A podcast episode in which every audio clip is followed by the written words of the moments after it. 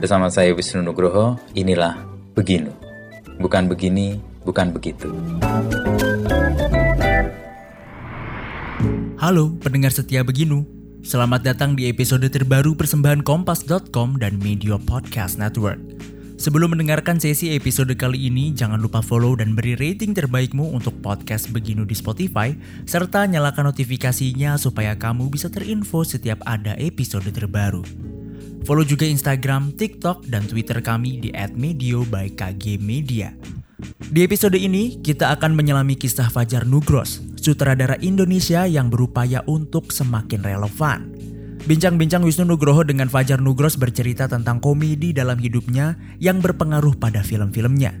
Fajar juga berpendapat tentang manfaat jam terbang bagi dirinya dan pegangan Fajar untuk tetap relevan dan memiliki visi. Yuk langsung saja kita dengarkan lebih lanjut. Moms dan Dads ingin belajar pola asuh anak dan parenting dari ahlinya sekaligus hiburan drama audio yang diangkat dari kisah nyata. Yuk dengerin podcast obrolan Meja Makan persembahan Media by K G Media bersama Nakita dan Nova hanya di Spotify.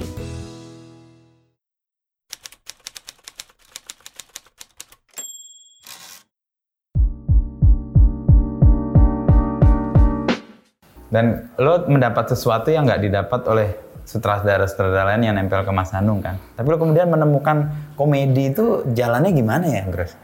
Nah, itu karena kepepet kan. Kepepet. Pada akhirnya kan itu kepepet. Uh-huh. Dan aku kayaknya sudah... itu yang malah meledak-meledak ya dibanding iya, yang lain. Iya, dan mungkin karena Mas Hanung juga orangnya komedian kan. Mm-hmm. Kita selalu bercandanya tuh ke Jackie Remadia tuh hal-hal yang lucu. Kita mentertawakan mm-hmm. banyak hal yang sepele gitu. Dan mm-hmm. dan kadang-kadang aku berpikirnya jadi kayak, oke, kalau menghadapi skenario kayak gini atau scene yang lebih spesifik, scene kayak gini atau problem apa dalam situasi syuting, apa yang akan dilakukan Mas Hanung ya? Hmm. Akhirnya itu jadi panduan kan, walaupun hmm. kita nggak pernah tahu mungkin dia akan melakukan hal yang sama atau hmm. tidak. Tapi kayak jadi pegangan gua aja, oh H B akan melakukan apa ya? Yeah. Jangan-jangan keputusannya akan begini, kadang-kadang hmm. keputusannya akan begini. Hmm. Itu jadi kayak guiding gitu, walaupun orangnya nggak ada. Yeah. Nah ini satu tahun, satu dekade sama Papa Rwes hmm. sebagai produser ya. Yang selalu duduk di ruang editing. Kemarin aku saat mengedit semua film-filmku yang setelah nggak ada dia, mm-hmm. dia seolah-olah ada di ruang editing. Oh, jadi dia kayak, masih kayak hadir iya, aja ya? Kayak hadir aja, Pak Paros akan melakukan apa terhadap oh, ini okay. ya. Dan itu editornya jadi berasa gitu. Hmm. Oh iya ya, Pak Paros akan begitu. Orangnya nggak ada loh. Mm-hmm. Itu kayak pengalaman berharga banget kan. Mm-hmm. Dengan Mas Hanung begitu, dengan Pak Paros iya, juga jadi begitu. Jadi di produksi begini, di mm-hmm. editing begitu, dengan pengalaman-pengalaman itu gitu. Mm-hmm. Kalau soal yang komedi, lo ngerasa nggak bahwa pengalaman hidup lo yang komedi atau komikal itu juga mempengaruhi pembuatan itu? Ya akhirnya gitu ya. Iya, mungkin karena kita sering gojek kiri, kita mentertawakan. Ya dulu tuh aku sama anak-anak nongkrong itu kan sebutnya kita kere gerombol kan. Mm-hmm. Aku panggilannya kalau di Jogja kan rembol. Gitu. Kere gerombol. Kere gerombol gitu. Mm. Ya seingatku kan kita punya duit dua puluh ribu aja di Jogja sangat bisa kemana-mana gitu. Mm. Kita nggak punya bensin, kita kita kehabisan zaman itu ya. Nggak tahu ya. Sekarang udah sangat crowded kan tuh. Zaman itu kita naik kendaraan mogok karena kehabisan bensin, pasti lima menit ada temen yang lewat. Iya. Kita tinggal heh. Ya, kalau dianya sadar, ya. iya, dianya sadar dia akan juga heh. Itu dia sambil bablas juga bisa.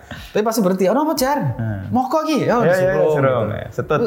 Artinya kan hidup sangat di Jogja tuh hidup sangat komedi. Kita hmm. menyikapi banyak perasaan susah tuh dengan komedi, komedi gitu. Yowis lah dilakoni. Nah itu sebenarnya tercemin di Yowis Ben. Mm-hmm. Rasa-rasa sebagai remaja yang serba ke, sebenarnya serba kekurangan. Tapi komedi. Tapi komedi itu sebenarnya ada di Yowis Ben semua. Mm-hmm. Kita sangat ya guyup kan teman-teman itu randidit tapi seru banget lah. Gitu. Mm-hmm. Gitu. Jadi bisa jadi gue mengatakan bahwa film yang lo buat itu akan kuat kalau lo punya pengalaman atas film itu sendiri. Iya, ya. Ya, sebenarnya filmku banyak, tapi sebenarnya yang ditolak lebih banyak karena aku ngerasa nggak relate. Hmm. Cerita-cerita tentang rumah gedongan, orang kaya, kuliah di luar negeri. Lo nggak dapet filmnya. Wah, aku nggak bisa, nggak ngerti gitu. Hmm. Jakarta Undercover aja aku tidak tertarik karena aku hmm. tidak pernah menikmati atau tahu dunia malamnya ibu kota ya. Awalnya. Iya, tapi kemudian aku menawarkan sebuah konsep kan ke Mas M K dan Santi produsernya. Oh ini gimana kalau tentang wartawan dari daerah yang ke Jakarta gitu. Artinya kan dia tidak harus tahu dunia malam, karena dia yang mencari tahu kan. Mm-hmm. Aku dari daerah ke Jakarta ingin membuktikan sesuatu dan menemukan sesuatu. Mm-hmm. Jadi untuk perkembangan berikutnya, untuk lo bertumbuh, lo berarti mencari kegelisahan-kegelisahan baru juga ya? Nah itu yang akhirnya aku pikir ya, bahwa setelah punya istilahnya kesempatan sebesar Indian mm-hmm. Pictures ini, apa yang harus aku suarakan? Masalahnya ternyata beda lagi kan. Kalau dulu kan terbiasa disodorin, ya, nih lo kerjain gitu. Uh-uh. Kalau sekarang kan, dan nggak mungkin hanya aku doang. Ya, karena mengingat iya. banyak orang. Makanya aku banyak mendengar, menonton podcast, menonton banyak acara YouTube, kegelisahan teman-teman di interviewnya Mas Inu gitu.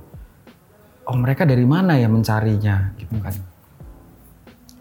Ria Papermun, kegelisahan cerita-ceritanya dari mana? Farid Stevie, apa yang dia lakukan kok dia bisa melakukan itu kan pasti ada motivasi yang meletupkan gitu loh.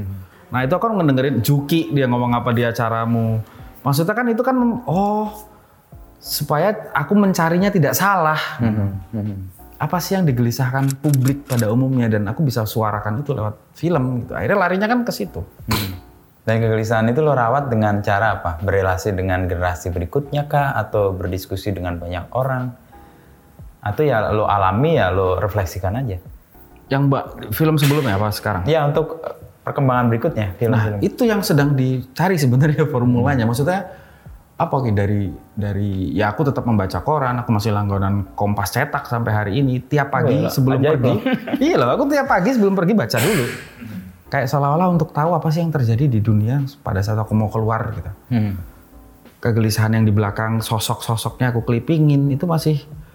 Karena untuk tahu apa sih yang yang sekarang tuh bisa kita gelisahin karena isunya harus lebih global menurutku ya. Mm-hmm. Problem kita di karya-karya film Indonesia itu menurutku masih sangat lokal. Mm-hmm. Kayak contohnya filmku aja maksudnya, atau film lain mungkin enggak ya, tapi maksudnya filmku Yowis Ben itu kan hanya pencarian jati diri. Ya anak. Which is itu terlalu Indonesia banget lah. Mungkin di luar negeri udah bukan jati diri lagi masalahnya di mm-hmm. di anak S M A gitu. Tapi isunya kurang kurang sesuatu yang global yang orang lain juga merasakan hal yang sama gitu. Jadi mungkin sound suara kita hanya lokal gitu. Nah kedepannya aku pengennya coba ini isunya yang kita banget eh, menggambarkan kita banget, tapi global. Suaranya sangat global. Gitu. Kayak Parasite kan ketimpangan sosial dan terjadi di semua belahan tempat, dunia ya. Gitu. Walaupun dia ngambarinya di Korea. Korea gitu. Nah kita tuh kurang resonate-nya tuh. Nah kegelisahan itu yang sedang aku cari, aku rumusin, aku belajar banyak. Ketemu banyak orang gitu. Mm-hmm. Mm-hmm. Jadi poin yang mau ditemukan itu mungkin simple atau mendasar tapi itu jadi persoalan. Iya, jadi persoalan seluruh. Banyak orang. Oh, mm-hmm. besar ya gitu. Mm-hmm. Penyalin penyalin cahaya kan actually K S sedang menjadi isu kesadaran banyak, banyak. Orang di dunia. Mm-hmm. Mm-hmm. Nah, itu kan, muncul jadi diterima juga oleh iya, publik yang lain. Iya. Ya? Mm-hmm. Entah apa yang dimakan Bregas sampai dia bisa punya sense mm-hmm. yang segitu besar kan dan aku satu dekade tidak kehilangan sense itu kan. Mm-hmm. Nah kepada orang-orang di luar yang sudah bekerja di dunia ini, lo punya keinginan untuk belajar apa? Karena lo kan lihat selalu silau dengan kecakapan orang gitu ya. Mm. Kecakapan apa yang rasa lo perlu dikembangin lagi untuk di dunia film ini? Kalau aku sih yang pertama mungkin respon terhadap situasi sosial ya. Oh, oke. Okay. Seorang kreator tuh mungkin harus punya harus terus merawat sense-nya terhadap apa yang sedang terjadi. Iya, apa yang dirasakan orang, penderitaan juga relate juga kan. Penderitaan apa yang dirasakan orang, hatinya tuh juga nggak boleh mati gitu. Mm-hmm. Kadang-kadang aku mulai khawatir kalau oh kemarin di Wadas ada kerusuhan gitu dan aku ngeliat di timeline Twitter hanya lewat. Oke. Okay. Aku nggak komen, aku nggak ini, aku kayak nggak ah, nggak paham gitu. Iya, set apa nih kok aku tidak merespon gitu. Mulai kehilangan gitu-gitu kan aku bahaya kadang-kadang. Oh aku balik lagi terus. Oh aku pelajarin betul baru. Oh ya ayo dong. Setidaknya prihatin. Oke. Okay. Karena mungkin nggak tahu duduk perkaranya, nggak tahu ini. Tapi kan ada ada kekuatan besar hmm. yang resmi kemudian menghajar rakyat. Hmm. Itu kan pasti sudah ada yang salah. Ya. Nah ada kepekaan yang diasah lah. Nah ada ya. kepekaan yang diasah. Paling nggak kamu komen lah. Nuraninya itu komen. Nah kalau itu lewat doang mati gue gitu. Hmm. Nah aku kemarin ngecek. Oh jangan sampai itu terjadi. Nah jadi dengan begitu mungkin bisa meresap banyak hal lalu kita merumuskan sesuatu. Nah rumusan itu kan kemudian menjadi inti dari sebuah cerita. Ya. Ceritanya kan bisa kemudian apa aja. Nah, tapi gitu. Intinya yang intinya kan sama. Kayak Mas Hanung iya. Bilang ya. Betul. Stick di situ. Srimulat kan masih soal kegelisahan orang daerah ke kota. Kota. Hmm. Nyebutnya kan makanya ibu kota, agar orang nyebutnya daerah. Daerahnya kan bisa mana aja, nggak harus Jawa. Nah, berharapnya kan semua orang relate terhadap isu yang sama. Mm-hmm. Sampai Jakarta, kan dulu aku selalu diketawain, ngomongnya medok, mm-hmm. rokoknya kretek kayak supir truk, dibilang gitu kan. Di, persis seperti yang dialami Gepeng actually kan. Ya itu kan perasaan-perasaanku yang aku curahkan. Dimunculkan di film di itu, filmnya. Makanya relate ya. Makanya orang jadi resonate kan, beberapa orang yang dari daerah merasakan hal yang sama. Kenain gue banget nih. Iya gitu. Nah, kalau bisa itu lebih besar hmm. yang dirasakan orang itu lebih banyak. Nggak cuma soal kretek dan sebagainya, tapi betul. Lebih yang dalam, lebih esensi, hmm. gitu. Yang keresahan besar gitu ya. Ya. Lo sepakat nggak? Ini kemarin gue ngobrol sama salah satu orang gitu. Kita sekarang nggak kekurangan apapun di dunia sekarang. Ya. Digital kita dapat ya. Banyak hal, informasi cepat banget. Ya. Tapi satu hal yang kurang adalah kedalaman. Ya. Jadi kita mungkin tahu banyak hal, tapi untuk banyak hal itu kita nggak ada yang mendalam gitu. Ya. Nah itu mungkin gue juga kadang-kadang ngalami ini banyak banget yang gue ketahui, tapi yang gue betul-betul paham itu kadang-kadang nggak ada gitu. Nah, nah itu kan tuh, kayak kepekaan yang dilatih nih. Aku nggak tahu ya Mas Hanung pernah ngomong ini ke asisten-asisten atau murid-muridnya yang lain apa enggak. Cuman dia selalu ngomong, Fajar masalah kamu cuma satu, kurang dalam aja. Hmm. Kurang merasa gitu, kurang okay. kurang peka gitu. Oh iya, yeah, dalam hatiku kan, ya kamu juga filmnya komersil kok, kan kamu nggak pernah ngajarin aku soal kedalaman. Maksudnya aku kan dalam hatiku, oh ya, berkaca pada dia kok dia ngomong kayak gitu. Gitu. Iya, aku kadang-kadang kamu oh, mikir kan, oh ya sih bener, tapi kan kau nggak tahu ngajari aku.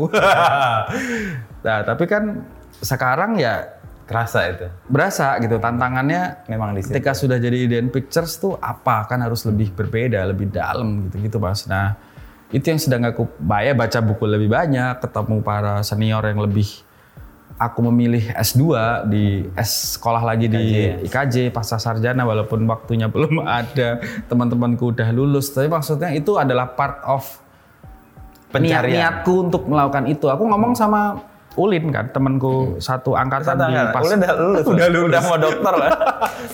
Terus kamu ngapain kuliah ini? Aku bilang sama Mas Ulin, Mas, aku cuman butuh datang ke kelas, ketemu sama dulu Pak Sapardi dosenku okay. ya, kemudian Pak siapa Seno Gumira gitu. Rektor. Iya, aku nggak peduli dengan nilainya atau kemudian gelar statusnya nanti lulus atau enggak, tapi, tapi aku pengen dengerin ngobrolnya ah, mereka, okay. gitu loh. Maksudnya itu kan susah banget loh. Bersit. Ya. Gimana coba kita mau ketemu Seno Gumira? Mm-hmm. Kan nggak ada, gitu. Ya aku duduk aja gitu. Kalau bisa datang duduk. Sayangnya kan online. Okay. Mulainya dua ribu sembilan belas langsung pandemi gitu. Jadi ada banyak guru besar di situ yang, ya aku pengen dengar mereka kayak nyemprotin sesuatu. Yeah. Aku diem pengen aja di kelas. Pengen dapat kedalaman yang iya. tadi lo resahkan itu ya. Aku ikut workshop psikoanalisisnya Arif Mbah gitu mm-hmm. yang ya aku pengen duduk aja ngobrol gitu. Mm-hmm. Kalau dia omongin Mas Nugros ngapain ikut kan kamu sudah bikin film. Mm-hmm. Ya ya nggak apa-apa itu kan maksudnya nggak bukan karena aku sudah bikin banyak film aku tahu banyak hal gitu. Mm-hmm. Ya datang aja ke workshop dan diem aja. Mau ada pertanyaan nggak? Ya mungkin nggak ada juga gitu. Tapi pengen denger aja dia ngomongnya apa, apa sih yang disampaikan. Mungkin ada yang nyantol, mungkin enggak gitu. Mm-hmm. Tapi terus kemudian lo ada film yang Srimulat ini, Hilyam Mustahil, tadi kan ada level yang membuat orang-orang yang nggak terduga itu memberikan apresiasi. Ya. Artinya bisa jadi lo ngerasa, oh oke okay, gue ada di satu titik yang lain nih. Mas Hanung komentar, ya. Ya.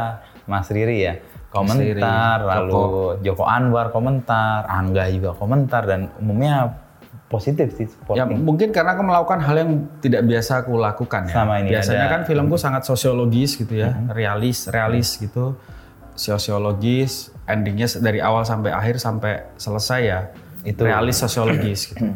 Tapi Srimulat kan kemudian realis sosiologisnya juga ada, orang mm-hmm. bisa merasa relate dengan mm-hmm. kehidupan realnya. Susahnya Indonesia zaman dulu, tapi pilihan endingnya sangat filosofis mm-hmm. gitu.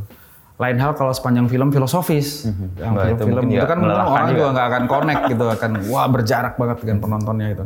Nah pilihan yang tidak biasa dalam film-filmku itu mungkin yang membuat mereka appreciate gitu, mm-hmm. noleh dan teman-teman juga bikinnya sangat serius, aktornya sangat serius. Kita berhasil berhasil membuat menghidupkan Srimulat itu dengan penuh penghormatan gitu, mm-hmm. dan mungkin respectnya jadi beda. Gitu. Mm-hmm. Bukan berarti yang kemarin-kemarin nggak serius ya, tapi yeah, yeah. ada tahapan maksimalnya lainnya. Maksimalnya kan sudah segitu gitu. Nah ini kan di, diapresiat lebih. Gitu. Dan lo kemampuan menemukan tokoh-tokoh yang mayoritas non Jawa ya. non Jawa, yang Jawa hanya tiga orang ya. Ya. Untuk suatu produk yang Jawa banget itu kan juga challenging banget ya. Iya, jadi memang ditawarkan ke mereka, ke para aktor untuk menjadi orang Jawa, mm-hmm. bukan untuk. Jadi nawarinya, Mas Inu, kamu main Srimulat ya, kamu nanti harus melucu, mm-hmm. enggak. Enggak. Kamu harus menjadi orang, orang Jawa, Jawa, kemudian menjadi orang Jawa yang karakter Srimulat, orang Srimulat gitu. Mm-hmm. Jadi jadi orang Jawa dulu baru jadi Gepeng. Mm-hmm. Jadi orang Jawa dulu baru jadi Asmuni. Yang masing-masing juga berpencar kan. Mm-hmm. Jadi Gepeng kan jadi orang Jawa Tengah. Iya, ya. Jadi Basuki jadi orang Jawa Tengah. Jadi orang Jawa jadi Asmuni kan jadi orang Jawa Timur. Mm-hmm. Lo ambil konteks besar dari iya. kulturnya dulu baru kemudian dia akan disebar lagi ke mana-mana, iya. Mm-hmm. Dan kemudian bergerak bersama untuk menjadi orang Indonesia. Mm-hmm. Dengan belajar bahasa Indonesia. Mm-hmm. Kan complicated banget, tidak pernah yeah, ada pembicaraan yeah. bahwa kamu harus melucu. Mm-hmm. Kalau tuntutannya melucu kan ya kita nggak butuh aktor, ya. Kita butuh komedian kalau mm-hmm. tuntutannya melucu. Tapi kan tuntutannya kamu menjadi orang, orang Jawa, Jawa orang karakter Srimulat, yang kemudian belajar bahasa Indonesia. Dan bonusnya lucu. Dan ternyata ternyata baca. Cara menyampaikannya lucu kan tugasku sebagai sutradara. Gitu. Iya, iya. Mengemasnya menjadi sesuatu yang lucu kan mm-hmm. aku. Tapi mereka jadi dulu karakternya, mm-hmm. tidak pernah dituntut melucu. Iya. Tadi dari berangkat dari sosiologis, realis tadi lo ending ada filosofisnya itu lo pikirkan dengan by design atau ketemu di perjalanan. Oh ini, ini. Nah itu yang sebenarnya aku sangat mencintai proses film ya. Hmm. Maksudnya film itu walaupun sudah di well plan dan well design, ada kita tetap ada ruang untuk sendiri. Iya kayak hidup gitu, dunianya itu jadi hidup gitu. Apa namanya? Dan respon terhadap itu menurutku adalah jam terbang ya. Hmm. Kalau misalnya teman-teman baru bikin satu film, dua film, mungkin ya akan berpegang teguh sama plan itu karena takut apa-apa meleset kan gitu ya. Tapi begitu kita sudah jam terbang, udah kayak ada kerelaan iya, itu kayak membiarkan iya, itu ada jalannya gitu. Kita ya. Kalau main bola udah jago banget, wah ke, ke, ke, ke, di sana temannya kebobolan, oh tenang aja iya, dia masih iya. bisa. Jamnya udah mepet nih, udah injury time, oh tenang aja setiap kesempatan masih bisa jadi gol gitu. Kalau enggak kan udah panik duluan, keserang terus gitu. Nah itu itu somehow terjadi di pada saat kita sedang syuting. Oke. Okay. Ada satu scene besar ini yang semuanya harus kumpul, mm-hmm. selalu gagal dilakukan sampai waktunya habis, sampai hari oh, syutingnya ya? Habis. Mm-hmm. Mereka harus makeover, jadi semua Srimulat, ngeset lampu yang besar, mau take hujan. Mm-hmm. Oke, kita kerjain dulu yang lain. Mm-hmm. Itu disimpan. Besok yeah. kita coba lagi, karena masih di satu tempat yang sama mm-hmm. ya di kontrakan itu. Make over lagi, make up lagi kan lama kan dua belas yeah, orang. Yeah. Set, setting lampu lagi, siap mau action. Hujan lagi.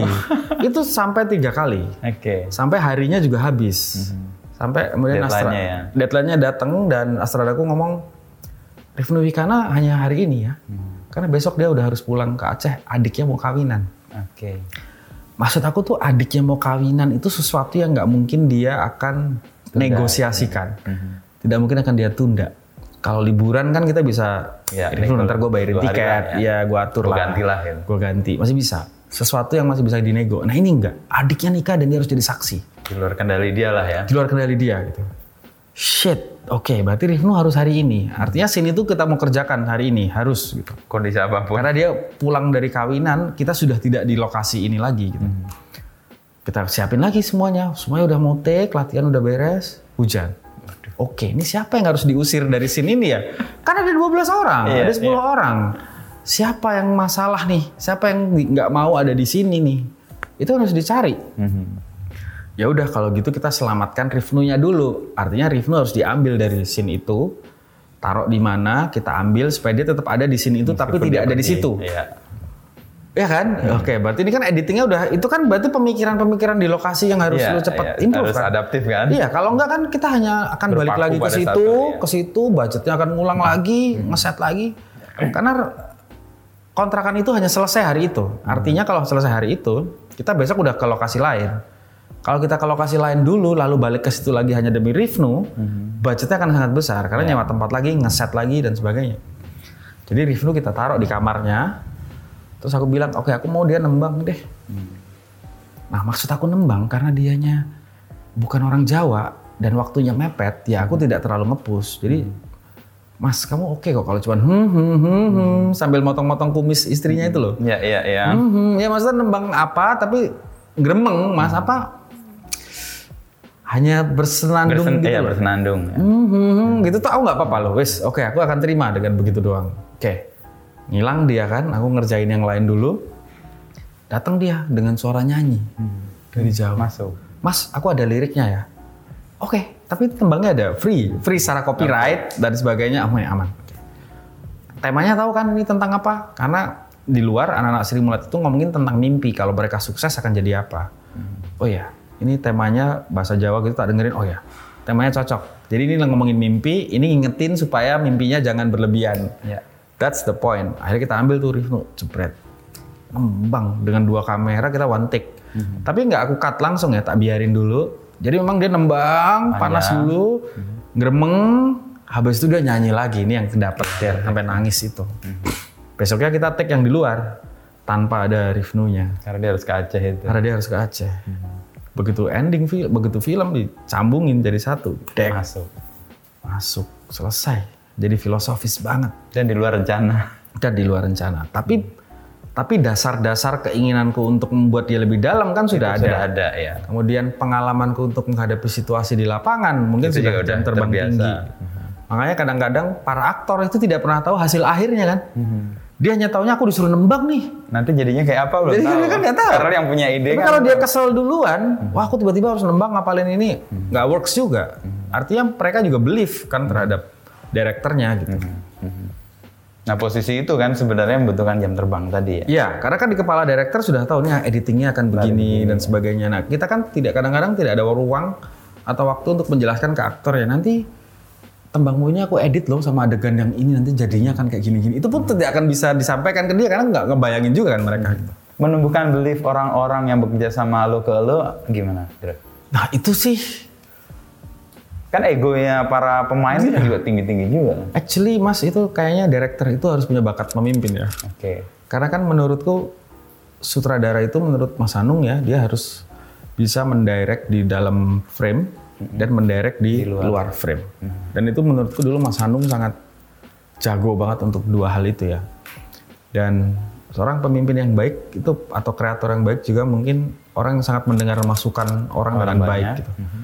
Dan Mas Hanung itu orang yang sangat mendengar masukan banget gitu. Doa aku dulu bisa yang Mas itu kayaknya bagus dari kiri ke kanan deh. Mm-hmm. Oh gitu ya. Oke, coba dari kiri ke kanan ya. Oh. Nah, bisa begitunya gitu tanpa harus ada ego bahwa enggak bisa ini saudaranya aku gitu. Mm-hmm. Jadi keterbukaan gitu. Iya. Nah, pemimpin-pemimpin sekarang itu kan kayaknya harus jago untuk mengkolab bahwa visi kita harus jelas gitu. Hmm. Jadi selalu tiap kali aku bertemu dengan timku pertama kali dan aktor-aktor itu pertama kali ketika meeting aku harus menjelaskan bahwa film kita tentang A. Oh, clear ya. Clear. Hmm. Film kita tentang A.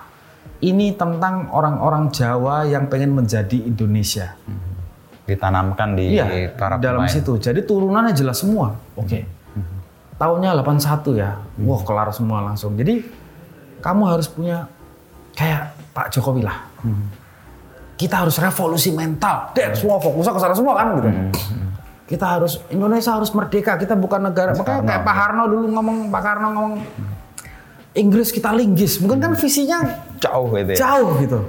Dan orang kemudian mengikuti semua dengan visi yang dengan sudah visi dinyatakan. Yang sudah diturunkan itu. Kalau dalam cerita cerita klasik kenabian kayak Musa kan di sana ada tanah iya, janji. Iya, di sana ada tanah jajahan. Jadi itu wah, peran pemimpin kan ya. Nah, itu dulu sorry to say aku harus nyontohin pemimpin luar itu Perdana Menterinya Singapura.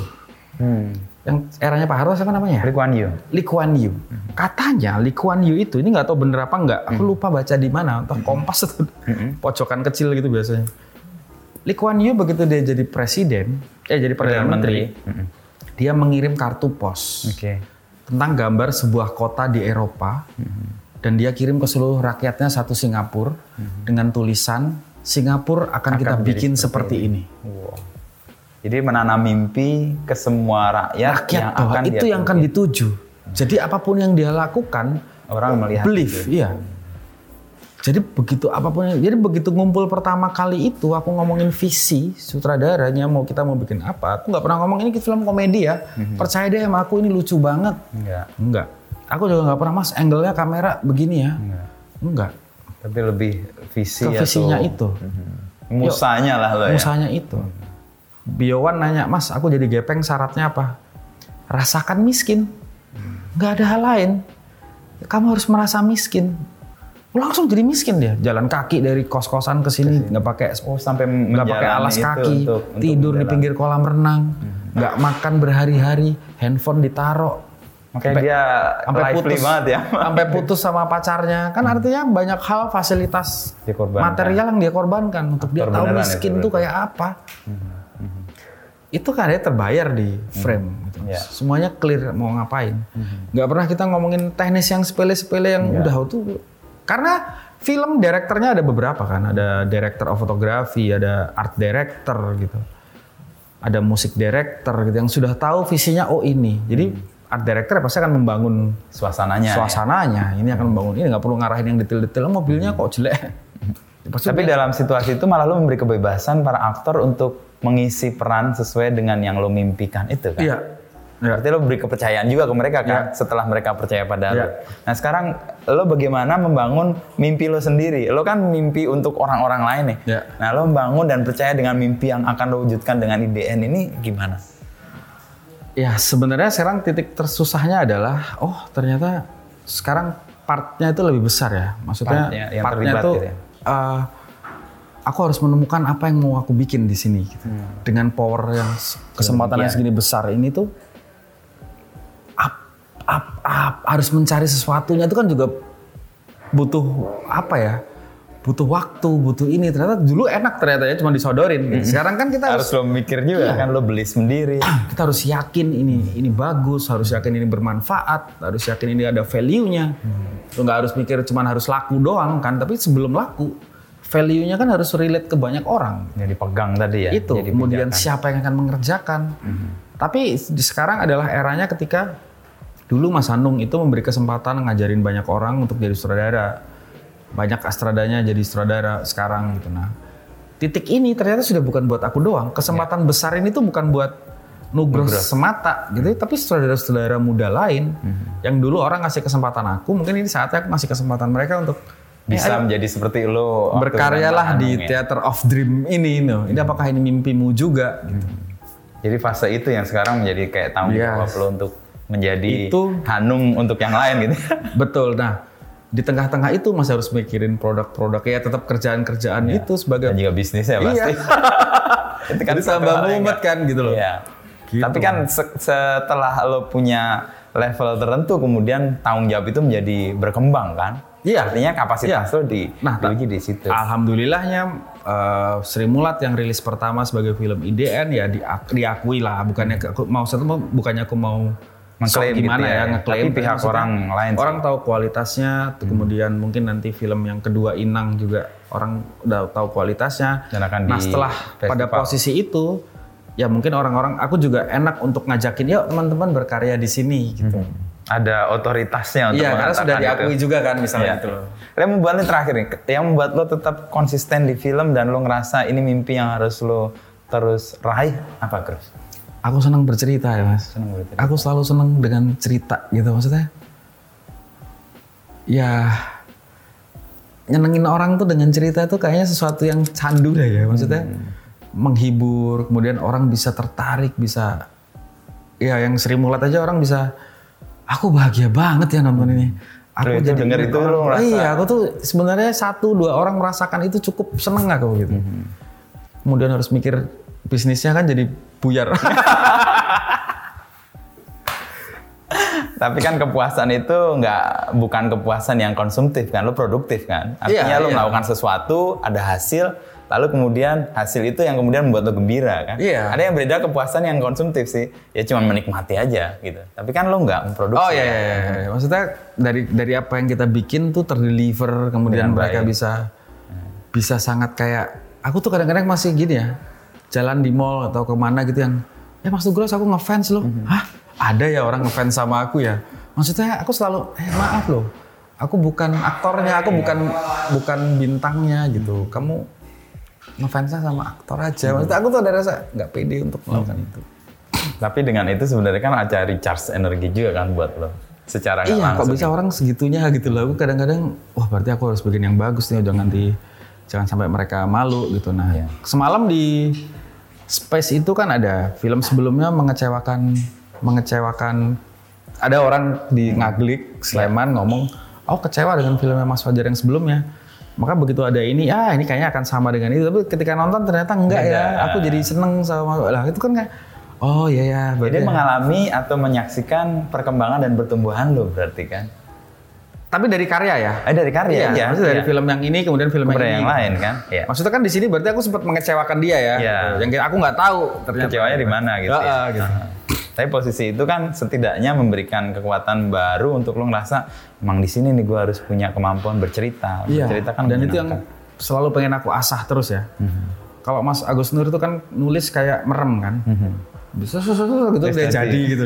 Ini kan oke, okay, dia apa yang membuat dia selalu begitu ya gitu. Makan apa? Lah, makan apa? Nah, apa yang dia minum?